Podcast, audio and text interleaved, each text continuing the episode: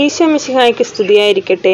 Bible രണ്ടായിരത്തി ഇരുപത്തിരണ്ട് നൂറ്റി മുപ്പതാം ദിവസം മെയ് പത്ത്. എൻ്റെ പേര് അഞ്ചു. ഇന്നത്തെ വായന യൂദിത്തിൻ്റെ പുസ്തകം പത്ത് മുതൽ പന്ത്രണ്ട് വരെയുള്ള അധ്യായങ്ങൾ. ഇന്നത്തെ വായന ഒരു ജോലിയില്ലാതെ കഷ്ടത അനുഭവിക്കുന്ന എല്ലാവർക്കും വേണ്ടി സമർപ്പിക്കുന്നു. അധ്യായം പത്ത്. ശത്രുപാളയത്തിലേക്ക്. യൂദിത്ത് ഇസ്രായേലിൻ്റെ ദൈവത്തോടുള്ള പ്രലാപവും പ്രാർത്ഥനയും അവസാനിപ്പിച്ചതിനു ശേഷം സാഷ്ടാംഗം വീണുകിടുന്ന സ്ഥലത്തു നിന്ന് എഴുന്നേറ്റ് ദാസിയെയും കൂട്ടിക്കൊണ്ട് സാപത്തുകളിലും ഉത്സവങ്ങളിലും താമസിക്കാറുള്ള ഭവനത്തിലേക്ക് പോയി. താൻ ധരിച്ചിരുന്ന ചാക്ക് വസ്ത്രം വിധവാ വസ്ത്രം മാറ്റി കുളിച്ചതിനു ശേഷം അവൾ അമൂല്യമായ പരിമള തൈലം പൂശി തലമുടി ചീകി ശിരോഭൂഷണം അണിഞ്ഞു. തൻ്റെ ഭർത്താവ് മനാസെ ജീവിച്ചിരിക്കുമ്പോൾ താൻ അണിയാറുള്ള ഏറ്റവും മനോഹരമായ വസ്ത്രമണിഞ്ഞു. ചെരുപ്പ് ധരിച്ചും വളകളും മാലകളും മോതിരവും കമ്മലും മറ്റാഭരണങ്ങളും അണിഞ്ഞ് പുരുഷന്മാരുടെ കണ്ണുകളെ മയക്കത്തക്ക വിധം അതീവ സൗന്ദര്യവതിയായി ചമഞ്ഞു. അവൾ ഒരു കുപ്പി വീഞ്ഞും ഒരു പാത്രം എണ്ണയും ദാസിയെ ഏൽപ്പിച്ചു. വറുത്ത ധാന്യവും ഉണങ്ങിയ പഴങ്ങളും കൊണ്ടുണ്ടാക്കിയ ഒരടിയും നേർമയുള്ള അപ്പവും ഒരു സഞ്ചിയിൽ നിറച്ച് പാത്രങ്ങളെല്ലാം പൊതിഞ്ഞുകെട്ടി ദാസിയെ ഏൽപ്പിച്ചു. അനന്തരം അവൾ ബത്തൂലിയ നഗരത്തിലേക്ക് പുറപ്പെട്ടു. അവിടെ നഗരശ്രേഷ്ഠന്മാരായ കാബ്രിസ്, കാർമിസ് എന്നിവരോട് കൂടെ ഊസിയ നിൽക്കുന്നതും കണ്ടു. അവളുടെ മുഖത്തിനും ഉടയാടകൾക്കും വന്ന മാറ്റം അവർ ശ്രദ്ധിച്ചു. അവളുടെ സൗന്ദര്യത്തിൽ അവർക്ക് അഗാധമായ മതിപ്പുളവായി.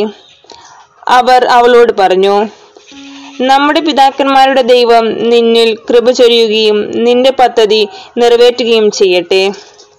അങ്ങനെ ഇസ്രായേൽ ജനം അഭിമാനം കൊള്ളുകയും ജെറുസലേം ഉയർ ഉയർത്തപ്പെടുകയും ചെയ്യട്ടെ. അവൾ ദൈവത്തെ ആരാധിച്ചു. അവൾ അവരോട് പറഞ്ഞു, നഗരകവാടം എനിക്ക് തുറന്നു തരാൻ കൽപ്പന നൽകുക. ഞാൻ പോയി നമ്മൾ സംസാരിച്ച കാര്യം നിറവേറ്റട്ടെ. അതനുസരിച്ച് വാതിൽ തുറന്നു കൊടുക്കാൻ അവർ യുവാക്കന്മാരോട് പറ കൽപ്പിച്ചു. അവർ വാതിൽ തുറന്നു. യൂദിത്ത് ദാസിയോടൊത്ത് പുറത്തേക്ക് കടന്നു. അവൾ മലയുടെ താഴേക്കിറങ്ങി. താഴ്വരയിലൂടെ അവൾ നടന്നു നീങ്ങുന്നത് ദൃഷ്ടിയിൽ നിന്നും മറയുന്നതുവരെ നഗരവാസികൾ നോക്കി നിന്നു. അവർ നേരെ താഴ്വരയിലൂടെ നടന്നു. അസീറിയക്കാരുടെ കാവൽഭടന്മാർ അവളെ കണ്ടു. അവർ അവളെ പിടികൂടി ചോദ്യം ചെയ്തു, നീ ഏതു വർഗക്കാരിയാണ്? എവിടെ നിന്ന് വരുന്നു? എങ്ങോട്ട് പോകുന്നു? അവൾ പറഞ്ഞു, ഞാനൊരു ഹെബ്രയ പുത്രി. അവരിൽ നിന്ന് ഓടി രക്ഷപ്പെടുകയാണ്. അവർ നിങ്ങളുടെ കൈകളിൽ ഏൽപ്പിക്കപ്പെടാറായി. നിങ്ങൾ അവരെ വിഴുങ്ങിക്കളയും.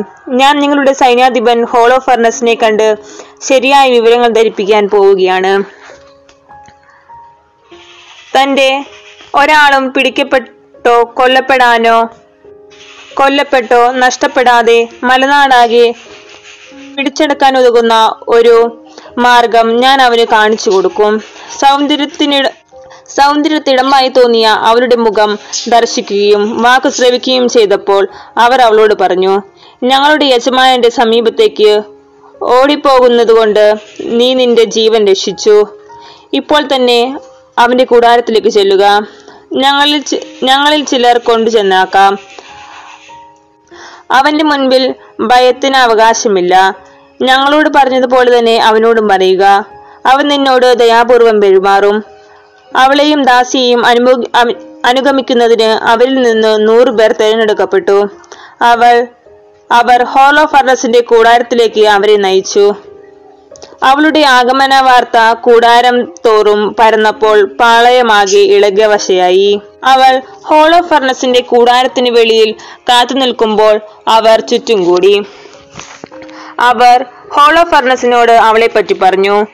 അവളുടെ സൗന്ദര്യത്തിൽ മതിമറന്ന് അവർ അവളെപ്പോലെയാണ് ഇസ്രായേലരെല്ലാം എന്ന് നിരൂപിച്ച് അവരെ പുകഴ്ത്തി.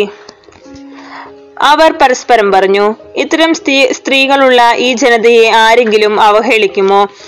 നിശ്ചയമായും അവരിലാരും ജീവനോടെ ഇരിക്കാൻ പാടില്ല. അവരെ സ്വതന്ത്രരായി വിട്ടാൽ അവർ ലോകം മുഴുവൻ കെണിയിൽപ്പെടുത്തും. ഹോളോഫർണസിന്റെ അനുചാരന്മാരും സേവകന്മാരും പുറത്തുനിന്ന് അവളെ കൂടാരത്തിനുള്ളിലേക്ക് കൂട്ടിക്കൊണ്ടുപോയി. ഹോളോഫർണസ് സ്വർണവും മരതകവും മറ്റു രത്നങ്ങളും കൊണ്ട് അലങ്കരിച്ച ചെമന്ന മേൽക്കട്ടിയുള്ള മേൽക്കട്ടിയുടെ കീഴിൽ കിടക്കയിൽ വിശ്രമിക്കുകയായിരുന്നു. അവളെ പറ്റി പറഞ്ഞത് കേട്ട് അവൻ എഴുന്നേറ്റ് വെള്ളിവിളക്കുകളുടെ അകമ്പടിയോടുകൂടി കൂടാര കവാടത്തിങ്കൽ എത്തി. തങ്ങളുടെ മുൻപിലെത്തിയ യൂദിത്തിന്റെ മുഖസൗന്ദര്യം കണ്ട് ഹോളോഫർണസും സേവകന്മാരും അത്ഭുതപരത്തര അത്ഭുതപരതന്ത്രരായി. അവൾ സാഷ്ടാംഗം വീണ് അവനെ വണങ്ങി. അവന്റെ അടിമകൾ അവളെ എഴുന്നേൽപ്പിച്ചു. അധ്യായം പതിനൊന്ന്. യൂദിത്ത് ഹോളോഫർണസുമായി സംസാരിക്കുന്നു. ഹോളോഫർണസ് അവളോട് പറഞ്ഞു, സ്ത്രീയെ, ധൈര്യമായിരിക്കുക, ഭയപ്പെടേണ്ട. ലോകാധിപതിയായ നബൂഖദ്നേസറിനെ സേവിക്കാൻ തയ്യാറായ ഒരു വ്യക്തിയെയും ഞാൻ ഉപദ്രവിച്ചിട്ടില്ല. മലനാട്ടിൽ വസിക്കുന്ന നിന്റെ ജനം എന്നെ അവഹേളിച്ചില്ലായിരുന്നെങ്കിൽ ഞാൻ ഒരിക്കലും അവരുടെ നേരെ കുന്തമുയർത്തുകയില്ലായിരുന്നു. അവർ തന്നെ വിളിച്ചു വരുത്തി അവർ തന്നെ വിളിച്ചു വരുത്തിയ അനർത്ഥങ്ങളാണിത്. നീ അവരെ വിട്ട് ഞങ്ങളുടെ അടുത്തേക്ക് ഓടിപ്പോന്നത് എന്തിനെന്ന് പറയുക. നീ സുരക്ഷിതയാണ്, ധൈര്യമായിരിക്കുക. ഇന്ന് രാത്രി മുതൽ നിന്റെ ജീവൻ സുരക്ഷിതമാണ്. നിന്നെ ദ്രോഹിക്കുകയില്ല. എൻ്റെ യജമാനനായ നബൂഖദ്നേസറിന്റെ സേവകരോടെന്ന പോലെ എല്ലാവരും നിന്നോട് സ്നേഹപൂർവ്വം പെരുമാറും. യൂദിത്ത് പറഞ്ഞു, അങ്ങയുടെ ദാസിയായ എൻ്റെ വാക്കുകൾ ശ്രവിച്ചാലും അങ്ങയുടെ സന്നിധിയിൽ സംസാരിക്കുന്നതിന് എന്നെ അനുവദിക്കുക. ഈ രാത്രിയിൽ എൻ്റെ യജമാനനോട് ഞാനൊരു അസത്യവും പറയുകയില്ല. മാത്രമല്ല, ഈ ദാസി പറയുന്നതനുസരിച്ച് പ്രവർത്തിച്ചാൽ ദൈവം അങ്ങ് മുഖാന്തരം പലതും നിർവഹിക്കും. അങ്ങയുടെ ഉദ്യമങ്ങൾ വിഫലമാവുകയില്ല. സർവ്വലോകത്തിൻ്റെയും രാജാവായ നബൂഖദ്നേസർ വാഴുന്നു. അവൻ്റെ അധികാരവും നിലനിൽക്കുന്നു. അവനാണല്ലോ സർവ്വസൃഷ്ടികളുടെയും സൃഷ്ടികളെയും നയിക്കുന്നതിന് നിന്നെ നിയോഗിച്ചിട്ടുള്ളത്. നീ മൂലം മനുഷ്യർ അവനെ സേവിക്കുന്നു. മാത്രമല്ല, വയലിലെ മൃഗങ്ങളും കന്നുകാലികളും ആകാശത്തിലെ പറവുകളും ജീവിക്കുന്നത് നബൂഖദ്നേസറിനോട് അവന്റെ ഭവനത്തോടും വിധേയത്വം പുലർത്തുന്ന നിന്റെ ശക്തിയിലത്രേ. നിന്റെ ജ്ഞാനത്തെയും സാമർത്ഥ്യത്തെയും കുറിച്ച് ഞങ്ങൾ കേട്ടിരിക്കുന്നു. എല്ലാ വിവരവും അറിയുന്നവനും വലിയ യുദ്ധതന്ത്രജ്ഞനുമായി ഈ രാജ്യത്ത് ഒരു നല്ല മനുഷ്യനുള്ളത് നീ മാത്രമാണെന്ന വിവരം ലോകം മുഴുവൻ അറിഞ്ഞു കഴിഞ്ഞിരിക്കുന്നു. നിന്റെ സദസ്സിൽ അഗിയോൻ പറഞ്ഞ കാര്യങ്ങൾ ഞങ്ങൾ അറിഞ്ഞു. ബത്തൂലിയക്കാർ അവനെ ഉപദ്രവിക്കാത്തതിന് ഉപദ്രവിക്കാത്തതിനാൽ നിന്നോട് പറഞ്ഞതെല്ലാം അവൻ അവരോടും പറഞ്ഞു. അതിനാൽ എൻ്റെ യജമാനനും നാഥനുമായ നീ അവൻ പറഞ്ഞത് അവഗണിക്കുകയോ വിസ്മരിക്കുകയോ ചെയ്യരുത്. അത് സത്യമാണ്. തങ്ങളുടെ ദൈവത്തിനെതിരായി പാപം ചെയ്തല്ല ചെയ്തല്ലാതെ ഞങ്ങളുടെ ജനത ശിക്ഷിക്കാനോ വാളിനിരയാക്കാനോ ആർക്കും സാധിക്കുകയില്ല. എൻ്റെ യജമാനൻ പരാജയപ്പെടുകയോ അവൻ്റെ ലക്ഷ്യങ്ങൾ വിഫലമാവുകയോ ഇല്ല. കാരണം മരണം അവരുടെ മേൽ വീഴും. തെറ്റ് ചെയ്യുമ്പോൾ സംഭവിക്കുന്നത് പോലെ ദൈവം കോപിക്ക കോപിക്കത്തക്ക വിധം അവർ പാപം ചെയ്തിരിക്കുന്നു. അവർ ശേഖരിച്ച ഭക്ഷണ സാധനങ്ങൾ തീർന്നു, വെള്ളവും തീരാറായി. നാൽക്കാലികളെ കൊല്ലാൻ അവർ ആലോചിക്കുന്നു. ദൈവം തൻ്റെ നിയമത്താൽ വിലക്കിയ ഭക്ഷണം കഴിക്കാനും അവർ ഉറച്ചിരിക്കുന്നു. ജെറുസലേമിൽ തങ്ങളുടെ ദൈവത്തിന്റെ സന്നിധിയിൽ ശുശ്രൂഷ ചെയ്യുന്ന പുരോഹിതന്മാർക്കായി സമർപ്പിക്കപ്പെട്ട ദാനത്തിന്റെ ആദ്യഫലം വീഞ്ഞിന്റെയും എണ്ണയുടെയും ദശാംശവും ഭക്ഷിക്കാൻ അവർ തീരുമാനിച്ചിരിക്കുന്നു. ജനത്തിൽ ആരെങ്കിലും അത് കൈകൊണ്ട് തൊടുന്നത് പോലും നിയമവിരുദ്ധമാണ്. ജെറുസലേം നിവാസികൾ പോലും ഇങ്ങനെ ചെയ്യുന്നതിനാൽ സംഘത്തിൽ നിന്നുള്ള അനുവാദത്തിന് അവർ അങ്ങോട്ട് ആളയച്ചിരിക്കുന്നു. അനുവാദം ലഭിച്ച് അങ്ങനെ പ്രവർത്തിക്കുന്ന ദിവസം തന്നെ അവിടുന്ന് അവരെ നശിപ്പിക്കാൻ നിന്റെ കൈകളിൽ ഏൽപ്പിക്കും. അതിനാൽ നിന്റെ ഈ ദാസി വിവരങ്ങൾ അറിഞ്ഞപ്പോൾ അവരുടെ ഇടയിൽ നിന്ന് ഓടിപ്പോന്നതാണ്. ലോകത്തെ ലോകത്തെ മുഴുവൻ കേൾക്കുന്നവരെയെല്ലാം ആശ്ചര്യപ്പെടുത്തുന്ന കാര്യങ്ങൾ നിന്നോടൊത്ത് നിർവഹിക്കാൻ ദൈവം എന്നെ അയച്ചിരിക്കുന്നു. ഈ ദാസി സ്വർഗത്തിലെ ദൈവത്തെ രാപ്പകൽ സേവിക്കുന്ന ഭക്തിയാണ്. നാഥ, ഞാൻ നിന്നോടൊത്ത് വസിക്കും. ഓരോ രാത്രിയും നിന്റെ ദാസി താഴ്വരയിലേക്ക് പോയി ദൈവത്തോട് പ്രാർത്ഥിക്കും.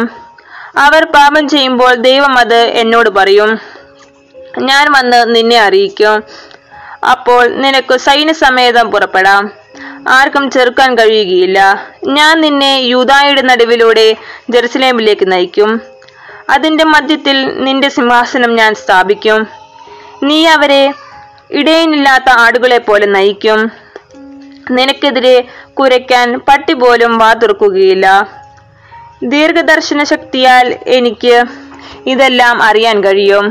ഇത് എനിക്ക് വെളിപ്പെടുത്തി തന്നിരിക്കുന്നു തന്നിരിക്കുന്നു നിന്നോട് പറയാൻ ഇതാ ഞാൻ അയക്കപ്പെട്ടിരിക്കുന്നു. ഹോളോഫർണസും സേവകന്മാരും അവരുടെ വാക്കുകളിൽ പ്രീതി പൂണ്ടു, അവളുടെ ജ്ഞാനത്തിൽ ആശ്ചര്യം കൊള്ളുകയും ചെയ്തു. അവർ പറഞ്ഞു, ലോകത്തിന്റെ ഒരറ്റം മുതൽ മറ്റേ അറ്റം വരെ അന്വേഷിച്ചാലും സൗന്ദര്യത്തിലും ജ്ഞാനത്തിലും സംസാരിക്കാനുള്ള ചാതുര്യത്തിലും ഇതുപോലെ ശ്രേഷ്ഠയായ ഒരുവളെ കണ്ടെത്തുകയില്ല. ഹോളോഫർണസ് അവളോട് പറഞ്ഞു, ഞങ്ങളുടെ കരങ്ങൾക്ക് ശക്തി നൽകാനും എൻ്റെ യജമാനനെ അവഹേളിക്കുന്നവർക്കും നാശം വരുത്താനും നിന്നെ നിന്റെ ജനത്തിൽ നിന്നും ഞങ്ങളുടെ അടുത്തേക്ക് അയച്ച ദൈവത്തിൻ്റെ പ്രവൃത്തി ഉത്തമം തന്നെ. നീ കാഴ്ചയിൽ സുന്ദരിയാണെന്ന് മാത്രമല്ല ഭാഷണ ചാതുര്യമുള്ളവളുമാണ്. നീ പറഞ്ഞതുപോലെ പ്രവർത്തിക്കുന്ന പക്ഷം നിന്റെ ദൈവം എൻ്റെ ദൈവമായിരിക്കും.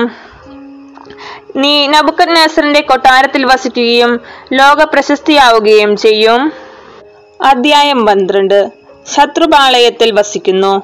വെള്ളിപ്പാത്രങ്ങൾ വച്ചിരിക്കുന്ന മുറിയിലേക്ക് അവളെ നയിക്കാൻ അവൻ അവരോട് ആജ്ഞാപിച്ചു. തന്റെ ഭക്ഷണ വിഭവങ്ങളിൽ ചിലതുകൊണ്ട് അവൾക്ക് വിരുന്നൊരുക്കാനും തന്റെ വീഞ്ഞു പകർന്നു കൊടുക്കാനും അവൻ കൽപ്പിച്ചു. അപ്പോൾ യൂദിത്ത് പറഞ്ഞു, എനിക്കത് ഭക്ഷിച്ചുകൂടാ, അത് നിയമവിരുദ്ധമാണ്. എനിക്ക് ഞാൻ കൊണ്ടുവന്നിട്ടുള്ള സാധനങ്ങളുണ്ട്. ഹോളോഫർണസ് പ്രതിവചിച്ചു, നിന്റെ പക്കലുള്ളത് തീരുമ്പോൾ ഞങ്ങളത് എവിടെ എവിടെ നിന്ന് കൊണ്ടുവരും? നിന്റെ ജനത്തിലാരും ഇവിടെ ഇല്ലല്ലോ.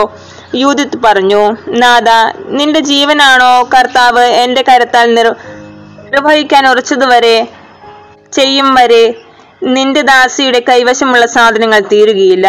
അനന്തരം ഹോളോഫർണസിന്റെ ഭൃത്യന്മാർ അവളെ കൂടാരത്തിനുള്ളിലേക്ക് കൊണ്ടുപോയി.